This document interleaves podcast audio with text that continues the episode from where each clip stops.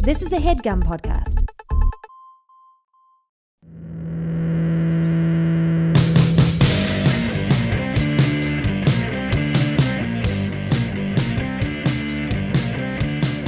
Welcome back to another edition of the Throwback Podcast. My name is Dan Hanzus.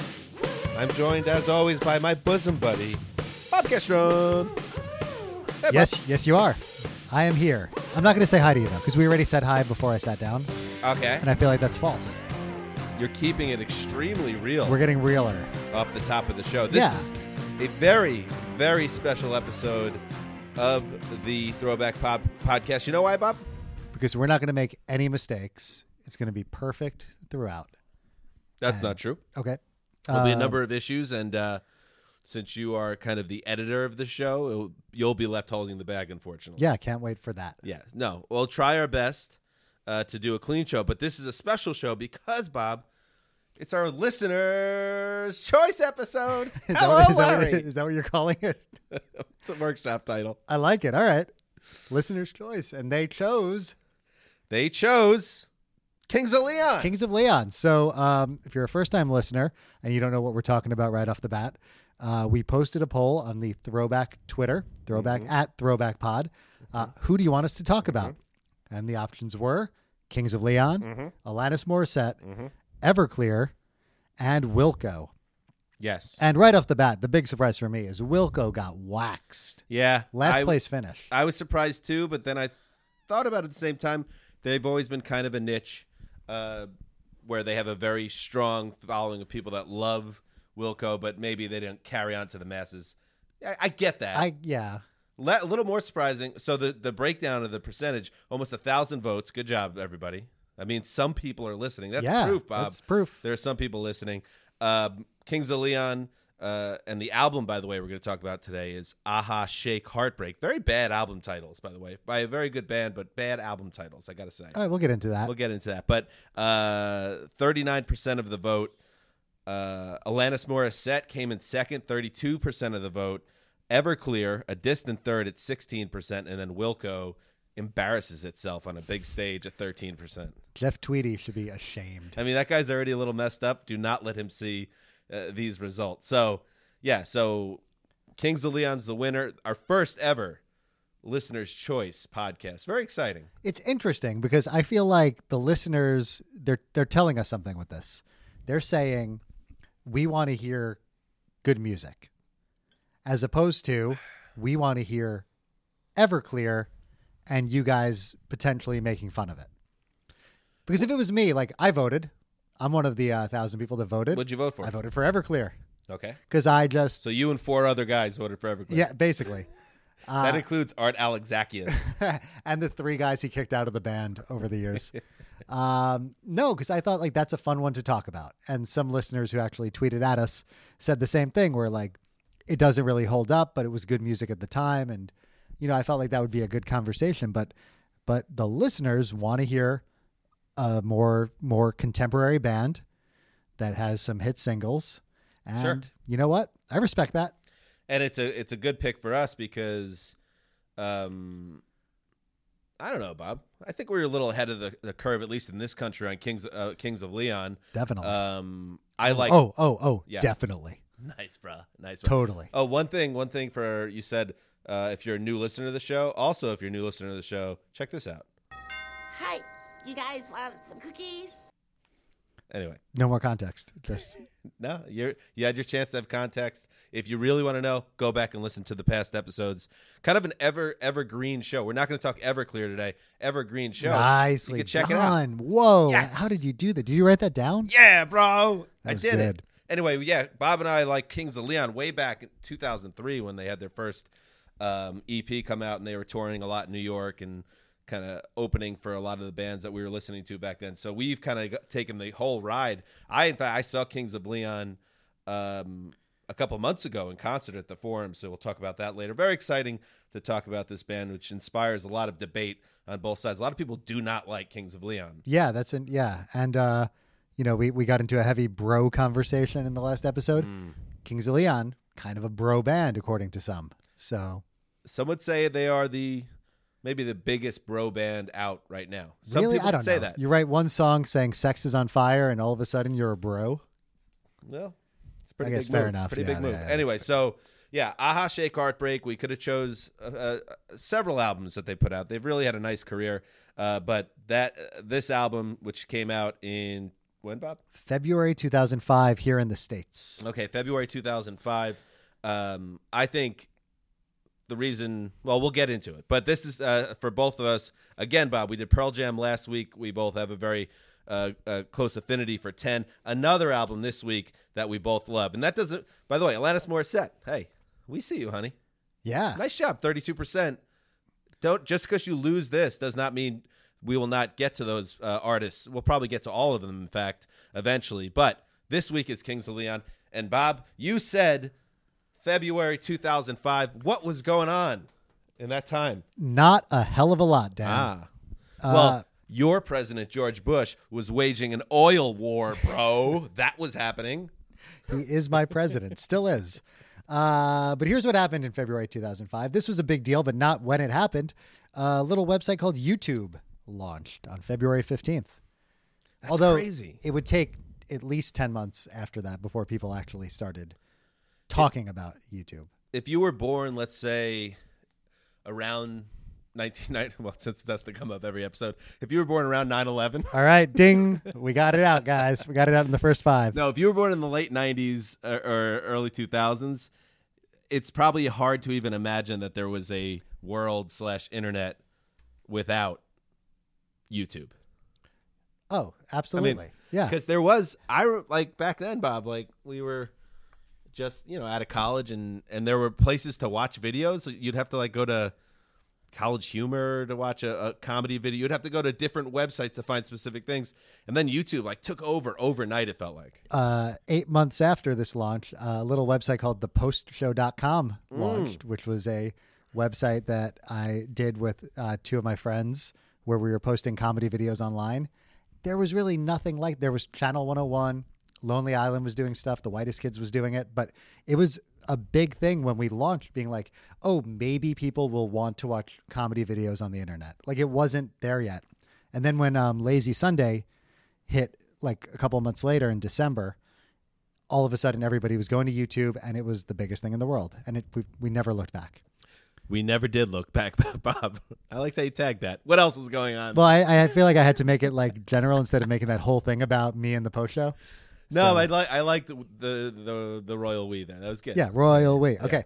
Uh, also in February, much like 9 11, I feel like I bring up hockey more than I should, but Yeah. in uh, February, the 2004 5 NHL season was canceled by Gary Bettman, Rockland County's own Gary Bettman.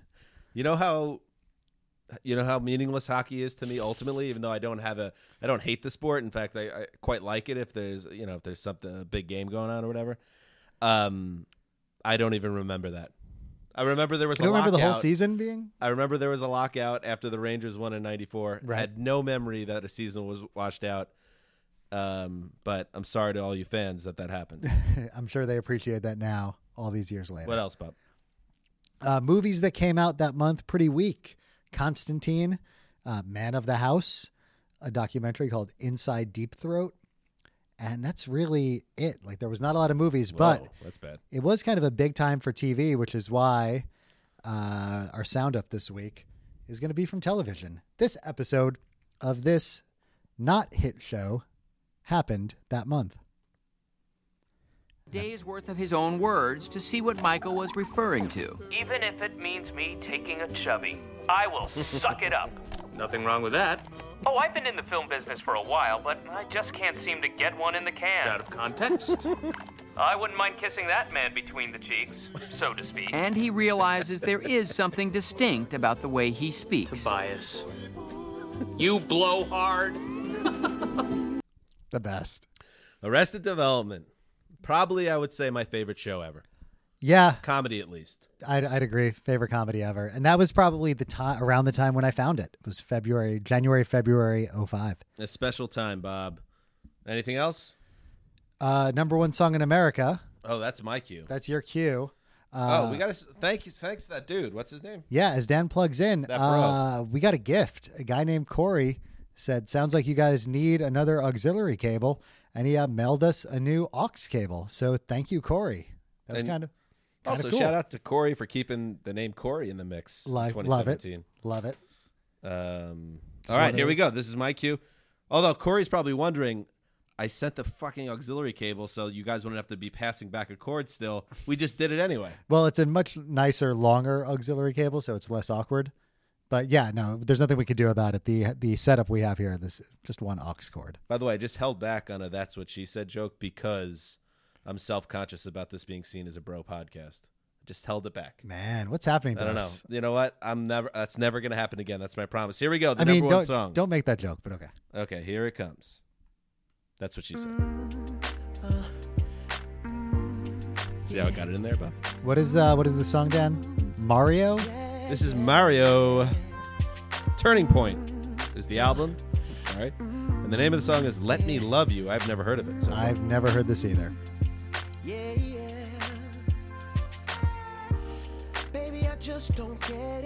Nope. Yeah, whatever. whatever, bro.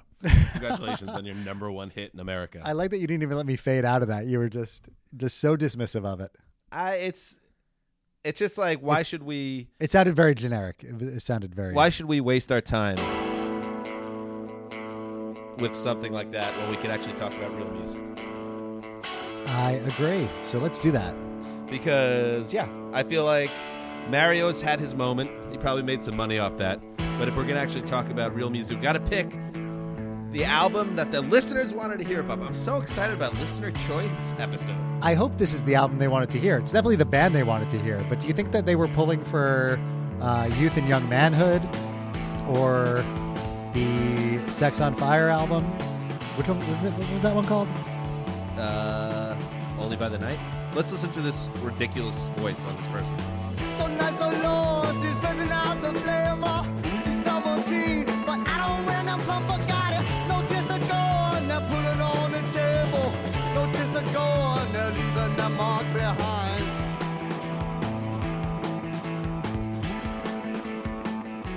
All right. Aha Shake Heartbreak.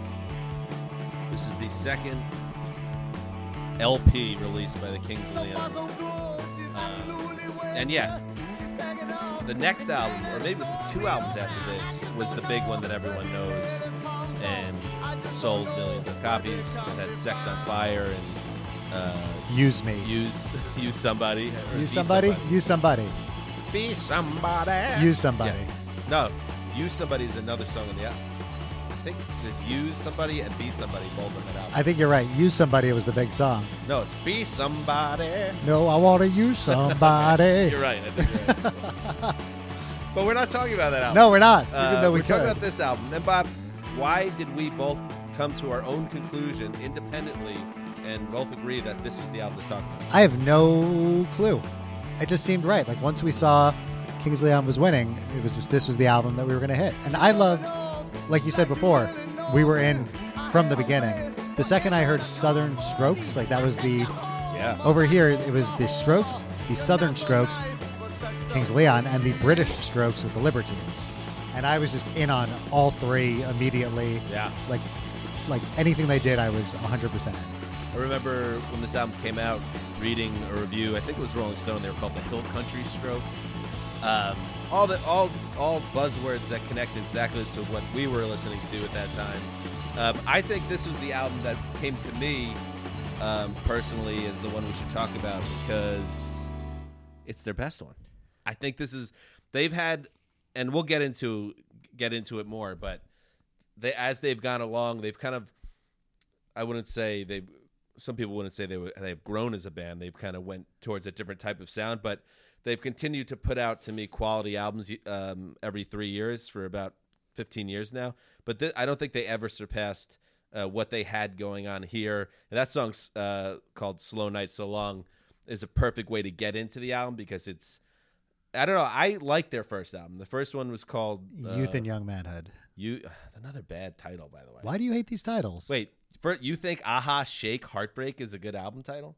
What's wrong with it? It's just a mess. It's hard to say. It doesn't mean anything. It's You can call it aha. Like if you're a fan, you're like it's uh, hey, let's go listen to aha. but there it is an Aha. I guess it could lead to some confusion. But the other and the first album, the first LP is Youth And young manhood. and Young Man. You're gonna get behind that one. You're That's kind of cool. table? It's kind of cool. You're gonna die in the hill for that album title. It's kind of cool. It's like youth and also like young manhood, and it's com- it's both of those things together. I like. I don't know what I'm saying. I don't know. I can't I can't fight for it, but I, like, it. I like um, a lot of songs on that first album, but they were still they didn't quite really connect with me to the point where um, like I was a fan of them when their first album kind of came out, and they and we got to see them a couple times in New York at that stage. I remember, um, but I still kind of liked songs rather than the whole album. This album was different because this one to me, like I liked every song almost on this album, and it was one of those type of special albums for me. See, I loved Youth and Young Manhood. I liked everything on it. Um, it was a rocking album, and it was one of those albums that you could just listen to on your way to work, to wake up in the morning, or on your way home. It just like kept you going. Like I just have memories of listening to that on the subway. Uh, oh, sorry. Nope, that's fine. I guess I was done. Uh, track two is King of the Rodeo.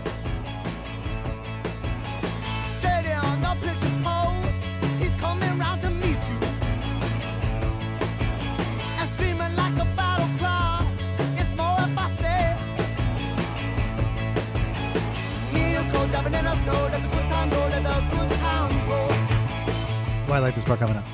Keep it up. Yeah, keep it up. Let the good time go. Let the good time go. I guess it's a little further away. This Damn, is very it's been a Southern. Strokesy, with that like kind of stabbing guitar.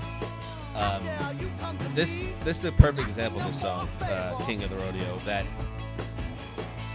it every song kind of has like some earworm hook to it, whether it's in the vocal or kind of the way the song moves and has a lot of like energy to it. I love this one. Yeah, me too. And I think the reason I wanted to do this album is because we've done a couple of debuts recently. We did 10. We've done Is This It? We did uh, Hot Fuss. I think this is a. Sing while you're winning. We did. Oh, no, we the did American Egos Landed. Egos Landed. Yes. So we're saving Sing While You're Winning. But um, I think this is a good example of an album where the band came out hot and then took it to the next level. Yeah, And it's cool to hear those albums because so often you get the one hit wonders or the one album wonders. And this was an example of like just being, re- I remember being relieved and excited more than anything that it just, they got better. Uh, Yeah. th- This is the part I like. Bukaki Rolo. I always no idea what he's saying. Is that what he's saying? Bukaki Rooster? Bukaki Rooster. Weird. Weird that he's singing about that, but it's great. I said, uh, yeah, I said right before the beginning of the first song that this is a ridiculous person's voice.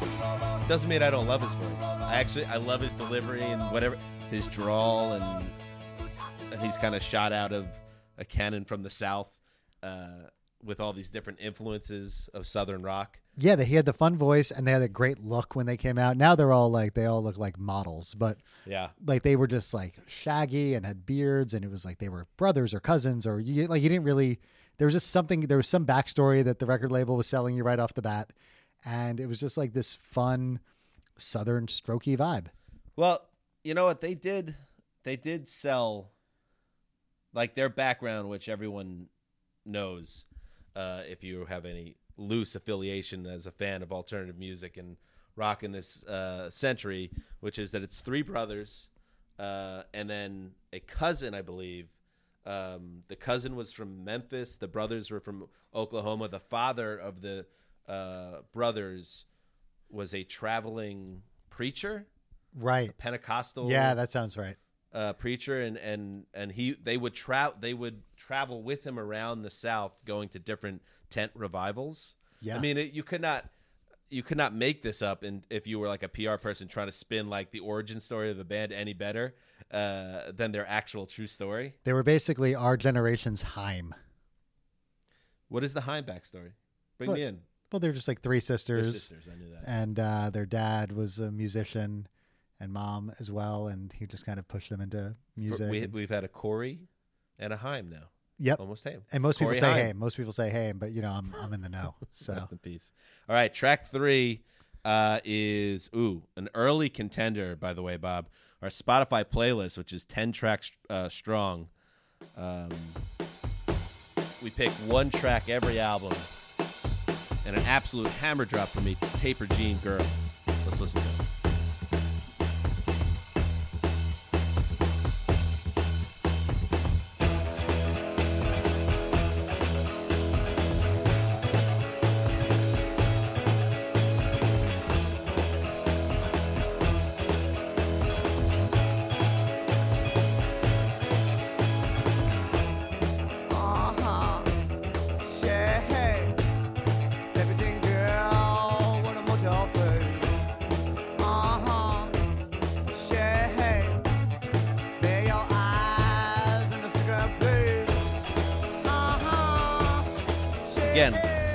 Like a an earworm type vocal uh, from I think it was it's Caleb Followill.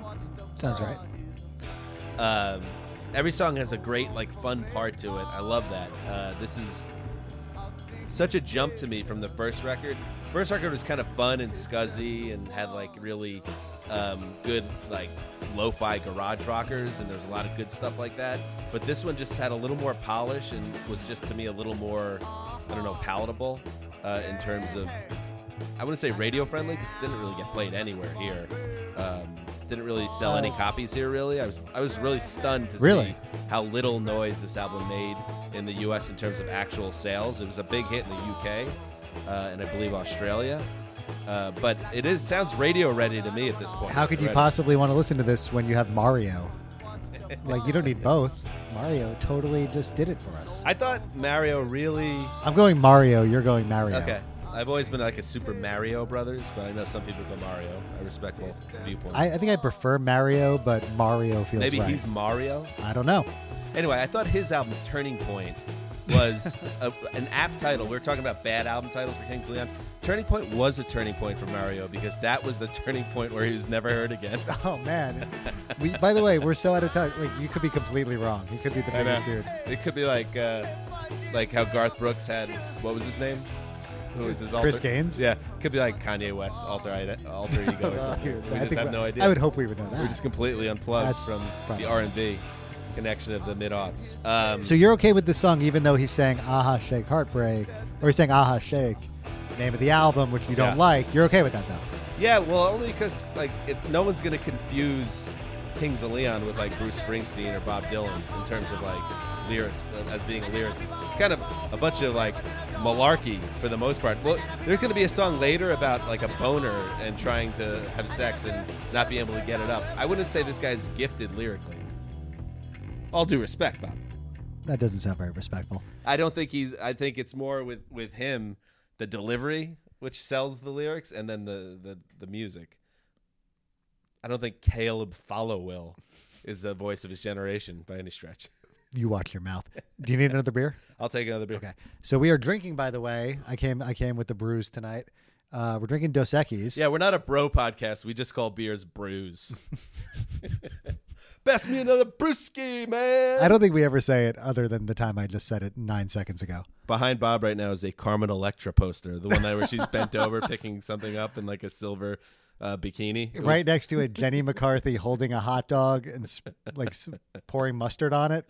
We're just name dropping every. If you went to college from 1998 to 2002, every hot babe poster. that got some hot rage. babe posters. Got Swingers DVD, just perched up.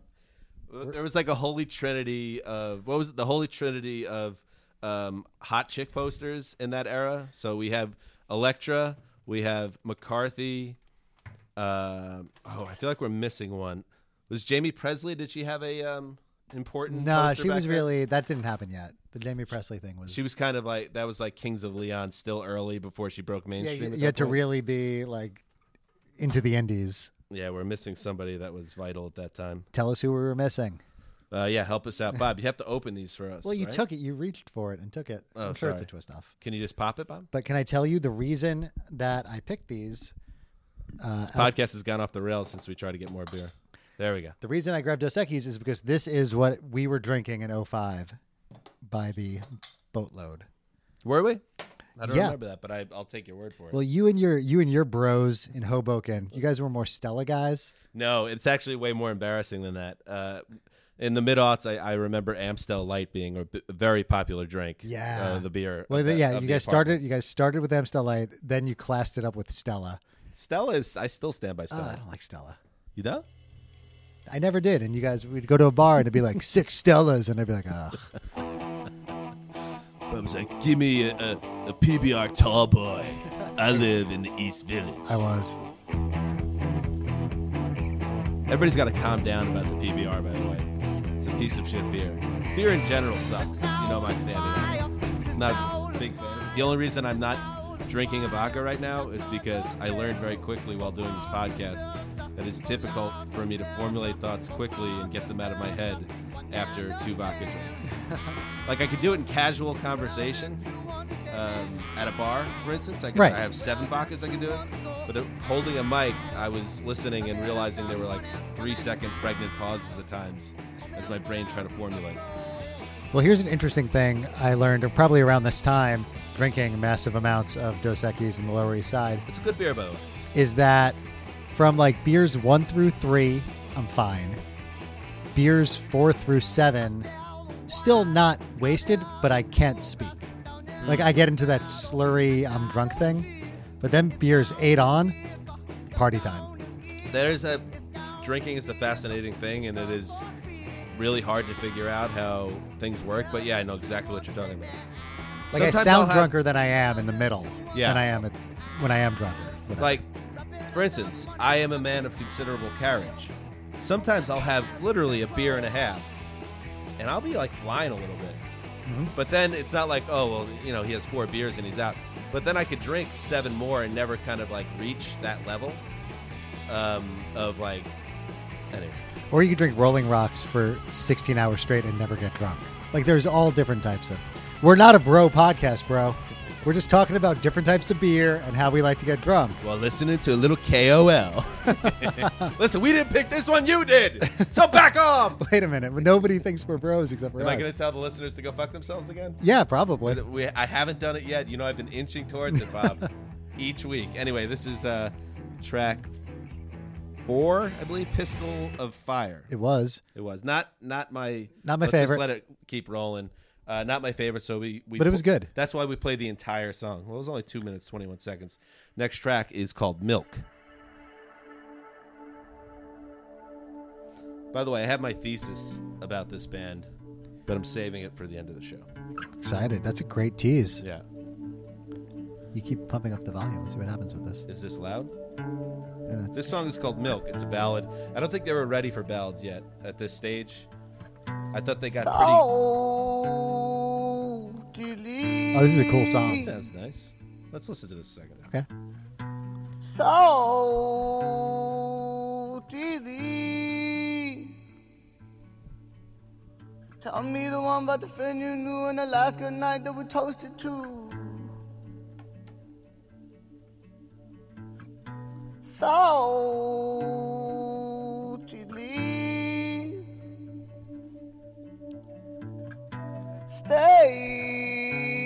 So- for me. As they progressed as a band, they definitely became a little more commercial and a kind of arena friendly type act. Um, and some people, that's when they lost a lot of people. Um, not me, but a lot of people. And one thing I will say is that they got very good at the mid tempo arena rock ballad as they went on. This feels like their first tentative stab in their career at a song like that. Yeah, this also kind of has like kind of teases to Only by the Night, the next album, which starts off with a seven minute I track think the next album was because of the times. because of the times. And then only And by then the only by the- yeah, you're right. And you better use and be somebody. Uh, well, the next album started with a seven minute song. I remember that was completely Ooh, I love that one. Knocked up. knocked up. Yeah. And it kind of came out of nowhere for this band. And I feel like this is that kind of sound that they were Yeah. kind of getting towards. Um, I think we get the point of that one, all right? We can. Yeah, we can move on. Yeah. Why don't we just? It does pick up, though. Does it? Yeah. We do want to tell uh, if you're listening to this, you could continue listening. You could pause. Oh, there it is. Yeah, that happens. It's okay. It's fine. You excited about the song? Do you want me to shut up so you can keep listening? I don't know. I'm, I'm confused. I'm, I'm kind of staring out into the distance right now, trying to You're figure weirding out. me out a little bit right now. But Yeah, see, I haven't heard this in a while. This song.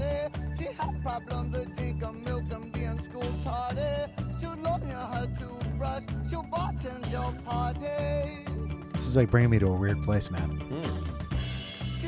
Yeah, this is, I mean, this album came out when we were both 24, 25, and I could definitely imagine a lot of Friday, Saturday nights, like pre-gaming at your apartment, or you coming out to Hoboken, and this this album being on in the background, because it was one of those type of mid-aughts albums. And also, you that we heard in the background, our friend Caleb Followill. Even his name is hard to say. The album names are hard to say, and their names are hard to say. Here is Kings of Leon, Aha Heartbreak, with singer Caleb Followill. Well, it's hard to say when you sound like a Swedish robot.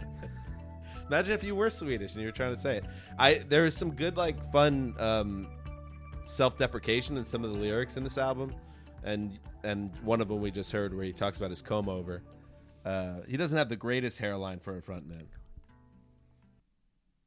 but I'm not judging the man. It's, you know, it happens. It happens to It everybody. happens to everybody. In fact, uh, in subsequent Not you though. It happens to everybody else but you. No, my hair is okay in terms of the um, the volume.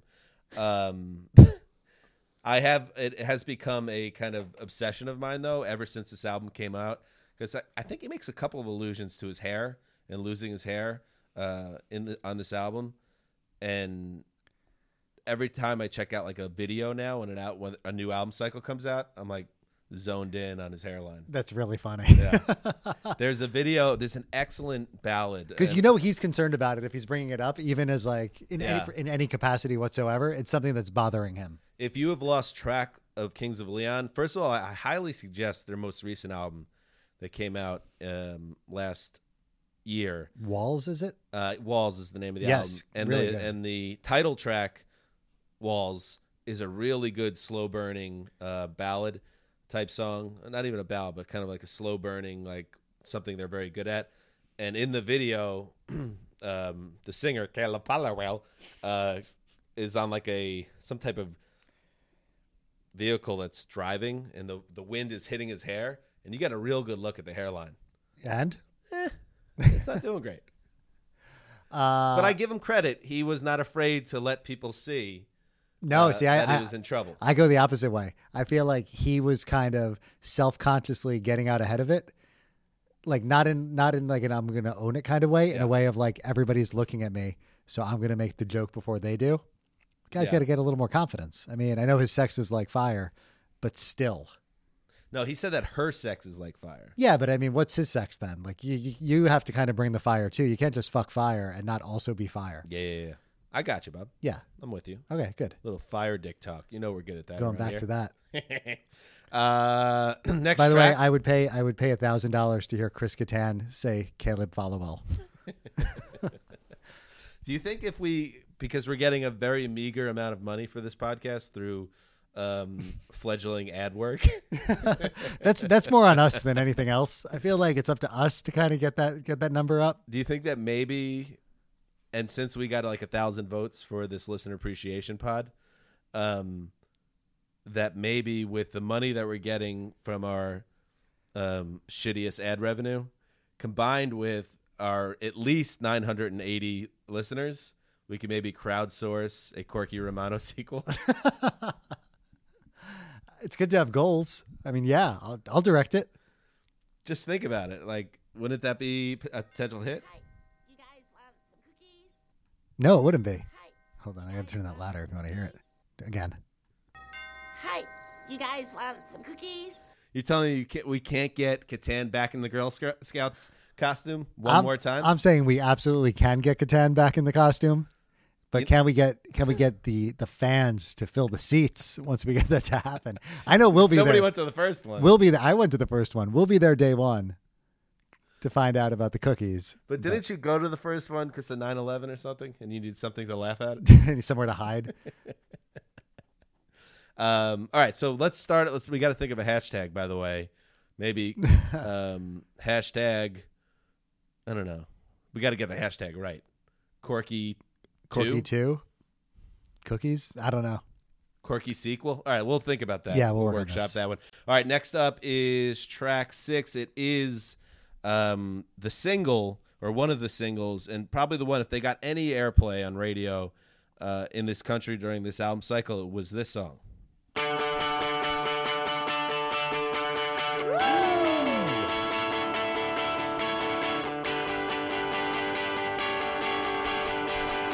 This is gonna sound really good. Now, Yes. what a fun song! I love this song. Take it away. Well, yeah, I'll be the one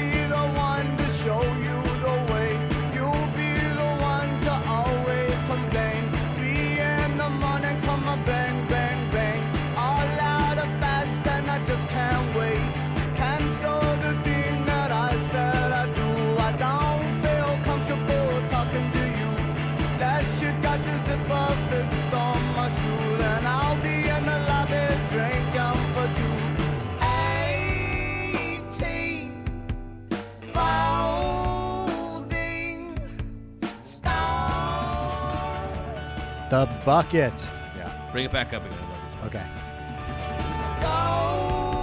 Golden.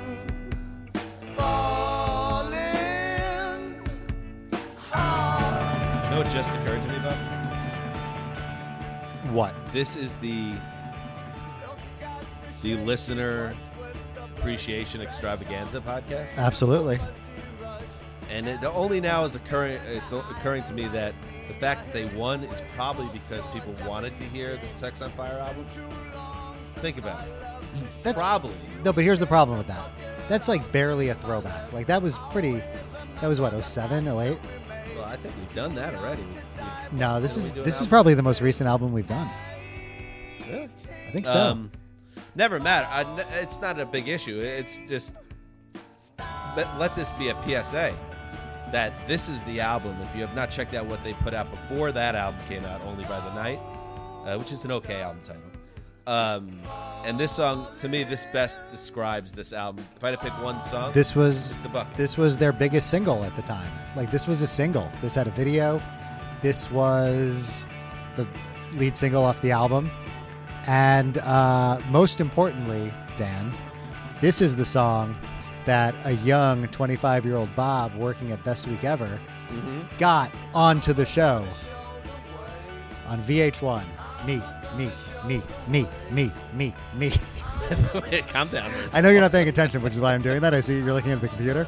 Yeah, yeah, no. I'm, I'm proud of you. First of all, what do you mean got onto the show? So the show Best Week Ever, uh, if you guys have ever seen it, uh, back in the day, it's way over. But um, every episode would begin with um, a quick sort of recap of like what's happened in the week with uh, our host, uh, the voice of the show, Larry Kenney, and he would just say this week, and he would just like tell you everything. And then Fun the- fact: the voice of Lion-O from Thundercats. Yes, and uh, one of the Tony the Tigers. So he would do also uh, Kerri Kenney's mom from the state, dad from the state. Oh, so yeah, a lot of a lot of connections. But Yeah. anyway, he would uh, he would say what was happening in the week, and then there would be like a 15 second sound up of a single from around that time. And on our Monday morning meeting, I pushed this one as like the well, you know one of the 20 25 year old cool dudes in the office Yeah, bro. and uh, I got it on. And so they used it. Around that same time, I was um, IMing a lot with a friend of mine, friend of ours, young Nikki Glazer, Oh yeah, Nikki. and I bragged to her on IM that um, this was uh, that I was doing this. And to this day, she still associates that song with me and my uh, just being dumb and just being like, "Hey, I got this on. I'm pretty cool." Because she thought it was pretty cool. Is that it did that your song together? I guess it would be if we had a song. Yeah. It would probably be that. Yeah, because we've already went down the road of Lightning Crashes being an important boy girl song much much different Yeah. for me and Nikki. Yeah, because that one was about love and and the death uh, on, a, on an operating table during a botched uh, birth. This one is about a bucket. a bucket, a literal bucket. So for Nikki, I'm basically a bucket. I don't know. I don't know what it means. that yeah, that probably adds up a little bit. Um, we got to get Nikki in here, by the way. She'll be here. many late nights with Nikki um, in the aughts listening to uh, music. So we have to uh, get Nikki in here. Uh, the bucket, by the way, give you a little background on the bucket. You know, when the, when the songs are big, we like to give a little background on the songs. Uh, it reached ni- number 16 on the UK singles chart, Make, and it was named the song you would most like uh, to uh, auto asphyxiate yourself with erotica to. Okay. No, I made that up. That's not on Wikipedia? What is it called? Auto auto Autoerotic asphyxiation. asphyxiation. Yeah. That was the joke I was going for. Yep. there. Yep. I appreciate Uh, it. also, number 23 in the U.S. modern rock chart. So, yeah, that's not bad. Not bad at all. And it's also NME. And again, shout out to the UK listeners because we do have uh, more than a few, uh, quite a few, actually. Um, you guys dropped the ball a little bit on Robbie Williams. Let's be fair. A little bit. And I, actually, I don't want to say all UK. Some some people might say, don't don't just put us into the group because it was more a Britain's thing uh, with the Robbie Williams "I Want to Die to Angels" Right, situation. Uh, but uh, the UK was way ahead of the curve with Kings of Leon, uh, despite them being an American band.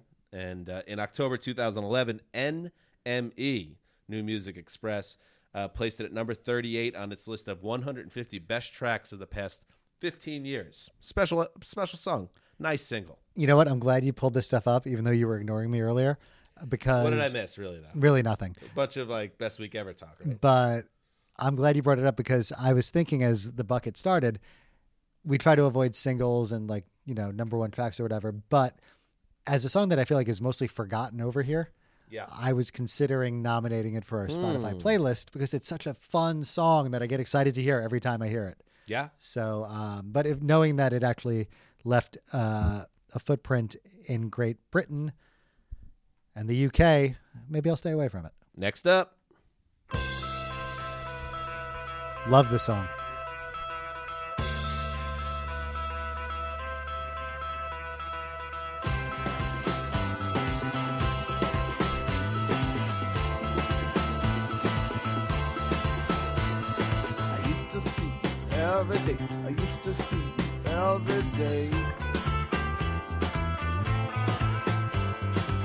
I dance around your fucking soul. I dance to all your fucking soul. I love you with your nose bleeding and your toes this is the erectile around. dysfunction song. That's how I remember it. I so mundane and incomplete. Hand me down my pants and get me off the street. I'm packed out in your garden. I'm in, I can't get off.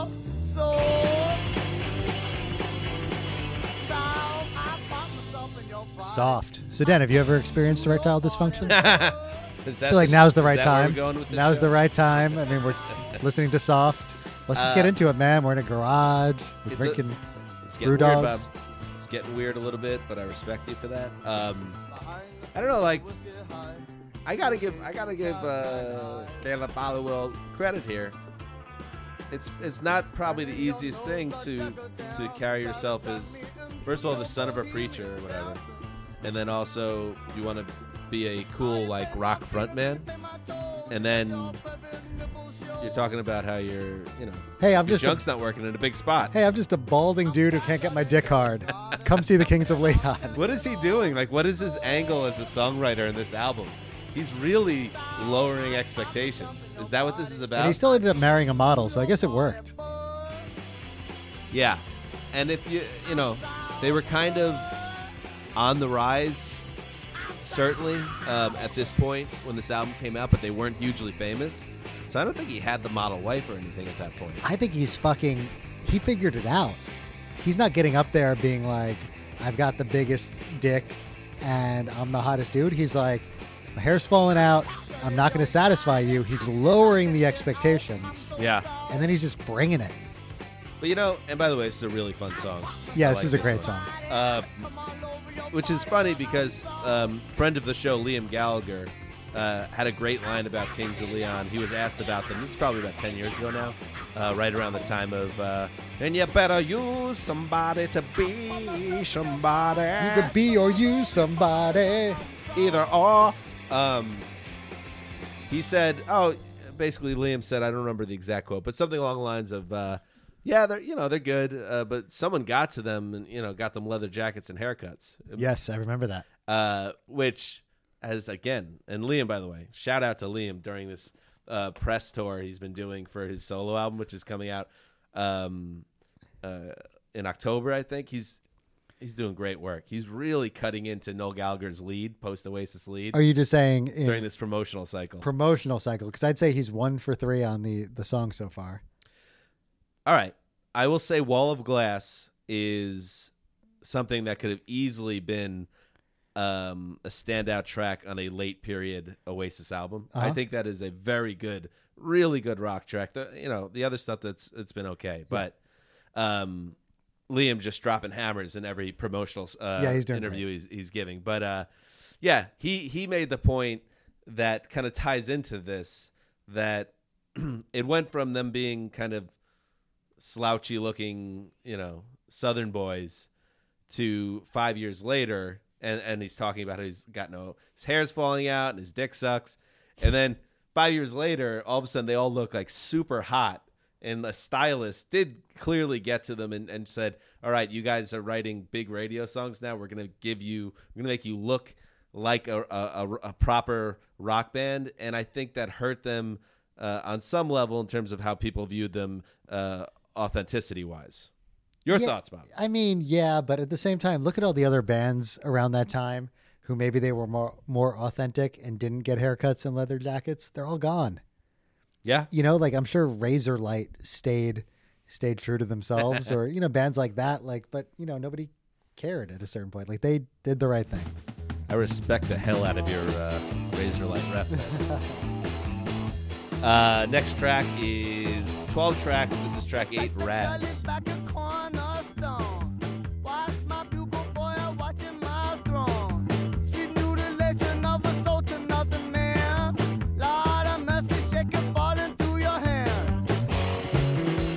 Yeah, Bob. You know what it is, bitch. Mid album filler! Almost every week we have some mid album filler. And, you know, is this it would be a notable exception. Uh, maybe maybe throwing copper by live, naturally. This is some hardcore MAF right here. but this is MAF. It's uh, still good though. Like it, he's one of those. He's got that voice and that inflection where it's like, I don't care what he's saying. I don't care what the song's about. It just is fun to hear him go. "Bah, da, bah, da, bah." Like Yeah. it's just like fun. It's fine. It's all right. I don't love the song, but it's great. What if we, as we try to brand this, mid album is actually hyphenated? So just it could just be M, MFer. MFer makes sense. Yeah, this is a classic MFer. So let's move on. All right. Let's move on from the MFer to Track nine, Day Old Blues. Oh, I do like this. A nice one. Let's listen to this. Because here's the thing with like erectile dysfunction. Oh yeah, take us take us through that, Bob, step by step. I mean, look, there's a reason there's all these like pills out there and all these commercials about it. Like you're you're not the only one. If like that's a thing, All dongs aren't made the same. they're not all made the Not same. built to last. They're not built to last. You know, so I'm just I'm just saying, if it's a thing for you out there, you're not alone. It's you. It's like the people in that bathtub. Keep going. It's Caleb Followill It's and good. probably a bunch of other guys. Listen, the boner is a mysterious thing, Bob, and uh, I think that is in terms of thematic uh, beats on this album. Uh, the mystery of one's own boner definitely is up there. That's the name of their next album, The Mystery of the Boner. See, I could get behind that. Wait a minute, you can get behind the bo- Mystery of the Boner. Now We're I'm not a bro podcast. We're not a bro podcast. We, it did occur to me when I I saw Alanis was very close in the standings that it'd be nice to get a, um, a female perspective soon too, as well.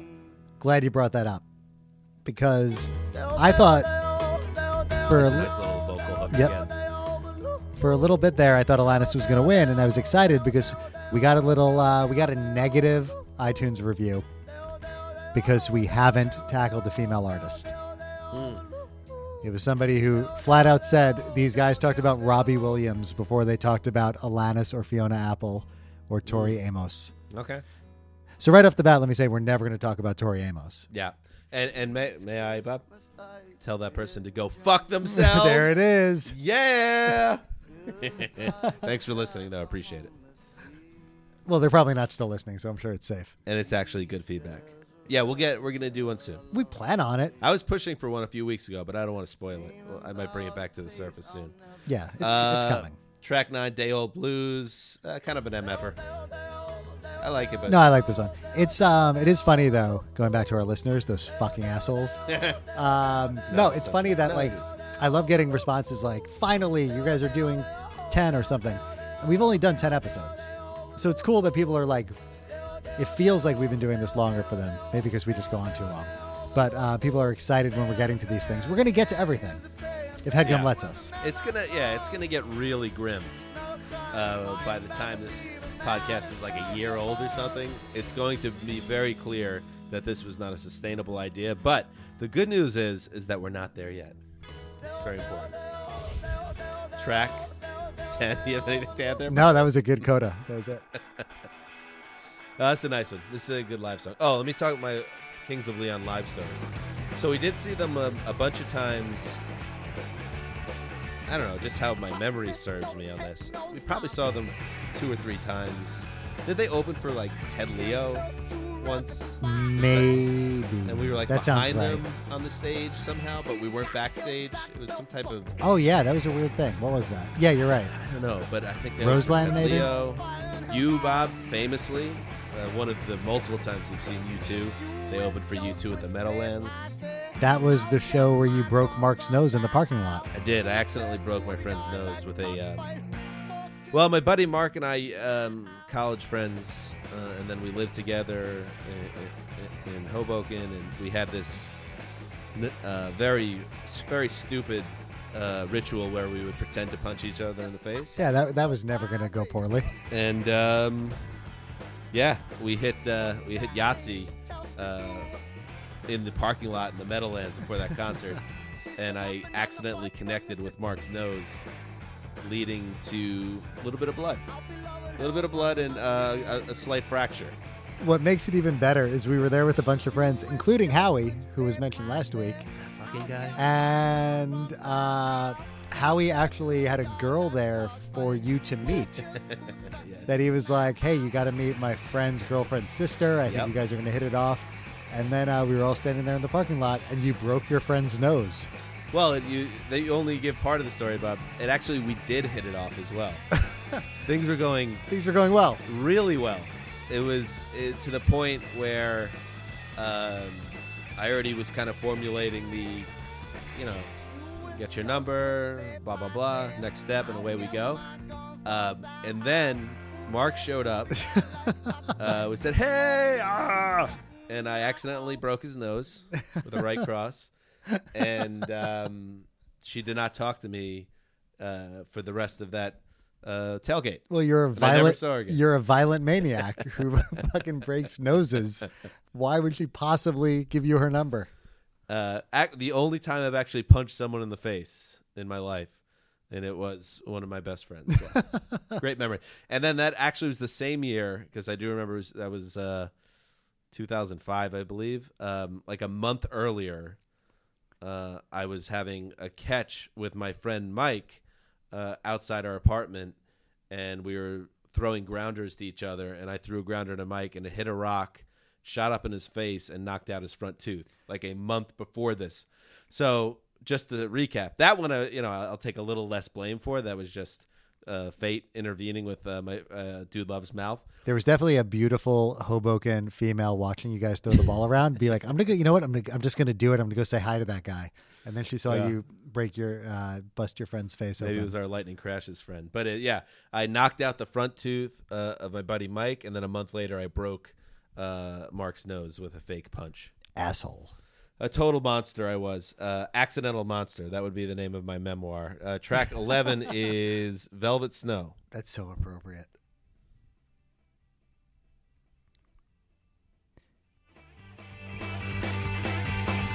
Oh, I love this song. Oh, so anyway, the story was. Um, so we saw them a bunch of times in the early aughts, and then I saw them again. I'm gonna say it was like January of this year, um, in that range. They played at the Forum, uh, probably to like 10,000 people, and um, they seemed to be a little bit like I don't know, jaded rock stars. Really? It felt like a bit of a Wait, hold on. We, let's just take a. yeah.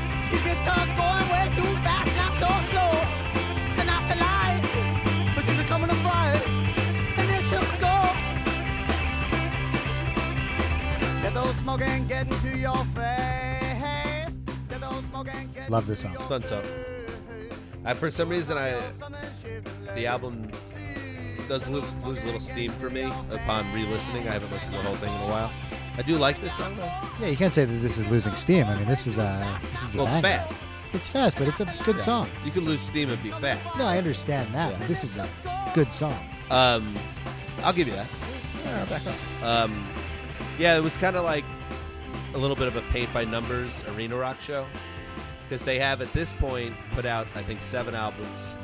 Um, they have if you put out seven albums and you you know maintained a level of quality with your releases, you're really set up at that point because you could put out you have like probably two to four actually big hits and then another six or seven like crowd favorites and then just play the new album and it felt very much like they were aware that they were in that position to go on cruise control and that's kind of what they did i don't want to shit on the kings of leon too much because i do they're one of my favorite like 2000s acts but uh, i was a little bit disappointed uh, the last time i saw them and it did give me pause whether i would go uh, spend money on them again to be honest with you Yeah, I don't know if I'd see them again. I feel like unless they unless they hit hard times and ended up in smaller venues, I kind of don't need to see them.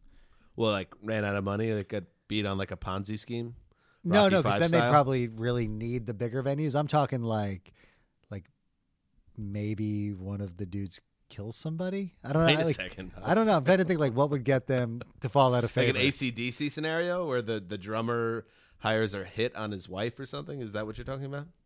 Maybe whatever causes them to go play like the Troubadour. I would go say Yeah, they would have to. That would be quite a fall from grace. It It, would have to be like a fall. Robert Blake situation. Like I love feel well would have to do something heinous. Are you laughing at my dick or my hair? Are you laughing at my dick or my hairline? And then he just kills somebody. Like it's easy. So you you're in this reality. You're hoping that the lead singer of Kings of Leon kills somebody, so their career is adversely affected to the point that they will play a club. Mhm. Yeah, he has to get off, obviously. But like, obvious. You sir are the accidental monster. Public said there's a purposeful monster. Public sentiment is just like I'm not supporting those guys. Yeah. And but they were like, we still need to make money, so they come play the Troubadour. Nobody wants to go see him. Guess what? Ka-ching! I'm there, front row. Here's here's the other here's the upshot, Bob. If we're still alive in 15 years, 20 years, and everyone forgets about this band, they'll probably do some like 40 a- 40 year anniversary tour, and we could probably see them at the Troubadour. Or by then we'll go see them at in like Indio at some old man festival. Oh yeah, we're definitely gonna end up going to something like that. All right, final track in the album, uh, R E M E M O. So I'll call it Rememo. Rememo, I think it's Rememo. Rememo. Okay.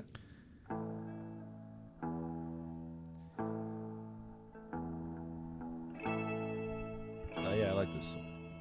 Another slow burner, contemplative number to end an album. Always my favorite. All right, now I want to give my thesis presentation. Oh, there's so much we haven't talked about. Yeah, I mean, give your thesis. Yeah. We need to do more albums in this time period because we didn't even we didn't even get into. Aside from you breaking your your friend's nose like an asshole, Yeah. we really didn't get into being 25 and just acting like idiots in New York City, which is what I thought we were going to do. Yeah. this album. Well, the good thing is we'll talk about other albums in this era. Yeah, we have We'll get to that. Um, all right, here's my thesis. You know, I understand why people that really love the Kings of Leon in this time period grew to resent and dislike kind of what they became in the Sex on Fire and After stage, which is definitely a move away from Southern Strokes and towards arena rock uh, on some level. But let me tell you something. Back off, Kings of Leon having ambition at that level. This my issue is. Tell me how many other bands in modern rock music even aspire to do that, to be big and to have big singles and have hooky choruses and, and be, be say, oh, we want to be a big rock band playing arenas, singing songs that are catchy and people enjoy. Now, Bob, eh, you get on my back. Say, oh, you like U2, and uh, eh, blah blah blah. Yeah, but that's the type of stuff that I like. I like arena rock when it's done right, and Kings of Leon was was not afraid to lean into that and try to become that, and I think they achieved that, and they succeeded to be a big rock band, and for that reason, everyone, I'm gonna do it again, Bob. Everyone that shits on Kings of Leon, go fuck yourself. Well, none of those people are listening because this was the super fan extravaganza Yeah. number one album podcast. Our fans like Kings of Leon, so Good point, actually. so they're not the ones that are saying Pass that. the word down. pass the word down. Yeah.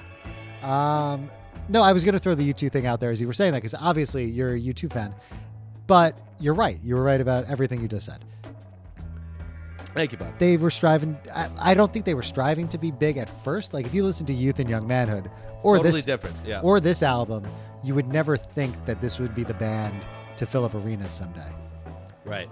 But then as they start started trying new things with the next album, and then just I remember the first time I heard Sex on Fire, I was like, this is a huge hit. Like This sex is all on fire. I was like, this is such a good song. It's became totally overplayed and whatever, but I was like, this is such a good rock song. And when that took off, I wasn't surprised. But then, like for Use Somebody, and for the like, for the whole band to get elevated to that level, that came as a surprise to me. But it made sense when you put those songs next to each other. Yeah. and all of a sudden they were making that kind of music. Like, why is it that a band that progresses from kind of a humble place and tries to be amplify their, their sound and sound bigger uh, and more anthemic, why is that equated to being like a sellout or not progressing your career in a healthy way? Like Radiohead, who's a band that I love a lot, but this they're like the inverse of that in the sense that they started a little more hooky and then they got weirder and people respected them more. But what about the? I'll, I'll, I'll you know, let's hand it to the band that said we want to be bigger and and have more people love our songs and and and get you know write hooks and try to have songs on the radio. The rock music needs more of Kings of Leon type bands, not less. Yeah, I mean, if you ever want to take the number one slot away from Mario, you have to you have to get bigger. Like it's the truth. I thought Mario's most impressive feat about his uh, album, which of course was called Turning, Turning Point, point. Yeah, of course. was that how he was able to rein in what was going on in his life at the time, but also shoot it through a prism of what was happening in George Bush's America at the time. No, I remember when you wrote that when you wrote that piece for Spin magazine and you kind of you kind of hit those points. I remember thinking, "Damn, like he's really he's really nailing this one." and and my, my last thought, my last thought before we pick our Spotify song, uh, because I did kind of shit on their live show that I most recently saw. The one thing that I will not shit on is that the song sounded great in an arena. Like they their song their music, however, and then Bob and I are not musicians by any stretch. Well, a little bit. We can play Glycerine a little bit. and, and there there Need was be. like six months where we could play uh, Santa Santa, Monica? Monica? by Everclear. You hit that too. Uh, but it sounds good. It's big and it's crisp, and it, and their music sounds good. So if you want to hear a modern uh, arena rock band, and you don't want to hear a band with a bunch of fifty year olds singing, uh, go see Kings of Leon. They're they're kind of there's not a lot of bands like Kings of Leon out there right now that are young. Ooh, one more belabored Ish. point on this Yeah. because I don't know why we're still going. Um, I feel like to be those bands that like event like build up to that sound that loses fans along the way because they're like striving to be bigger. You have to do it that way because when you come out like we're ma- doing that big sound right off the bat, it doesn't work. Right. Like there's so many bands. Unless like- you're the darkness. Well, the Darkness is one band I was thinking of, or the Struts, who I liked a lot Yeah. like a lot. I don't think like because they're coming out with the sound of like it's arena ready, but they don't have the arena following yet.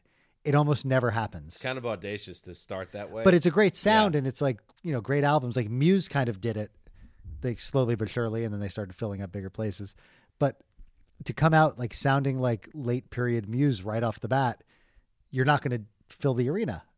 So I don't know. So you have to lose fans along the way. So th- I think that's kind of how it goes. we love you, Kings of Leon. we Don't do, and we love and we love our fans for uh for putting them on today's podcast. I feel yes, thank you, Vince, and I feel like maybe Bob, we should start a tradition. That was our. This is our eleventh episode. Maybe like every ten, we'll throw it to the listeners. all right, all right. You know, so the next time we'll do this, uh, will be another couple of months from now, uh, or or we'll abandon this idea because it's all happening in real time. Yep. That But- means uh, you got to stick around. You got to tell your friends. You have to follow us on Twitter Mm. at Throwback Pod. You have to. Uh, what else do they have to do? Go to iTunes, five stars. We need all this stuff. Don't be like that asshole who gave us two stars because we haven't hit Fiona Apple yet.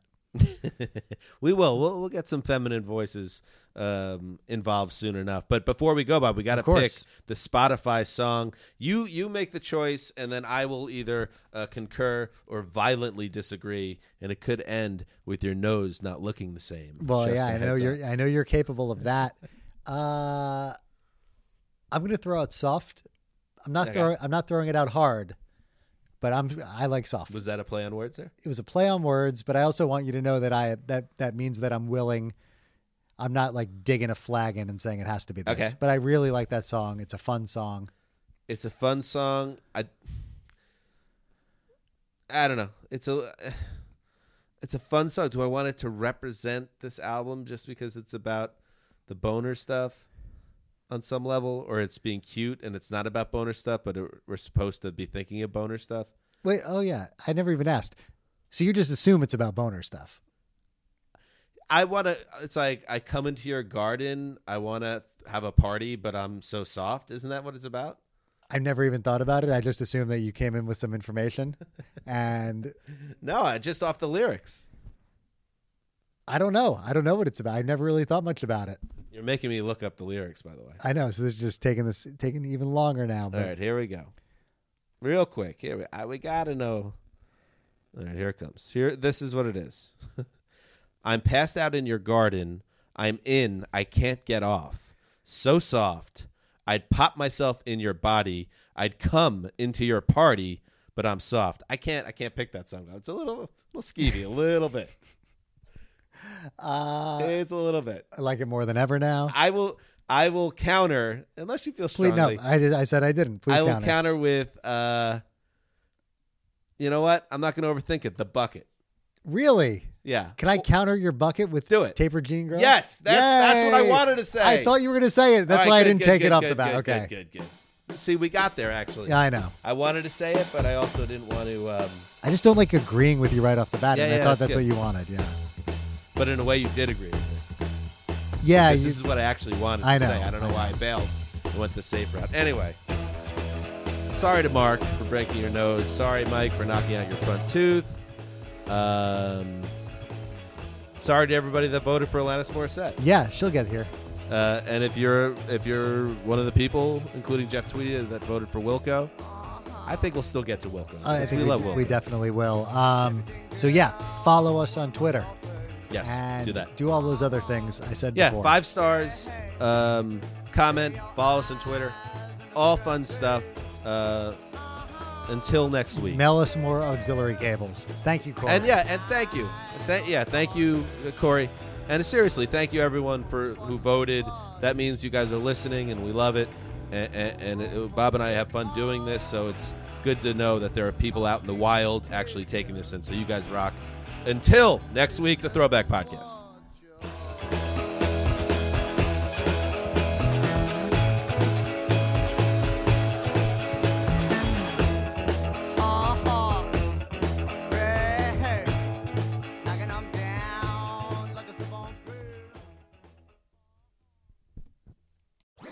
That was a headgum podcast.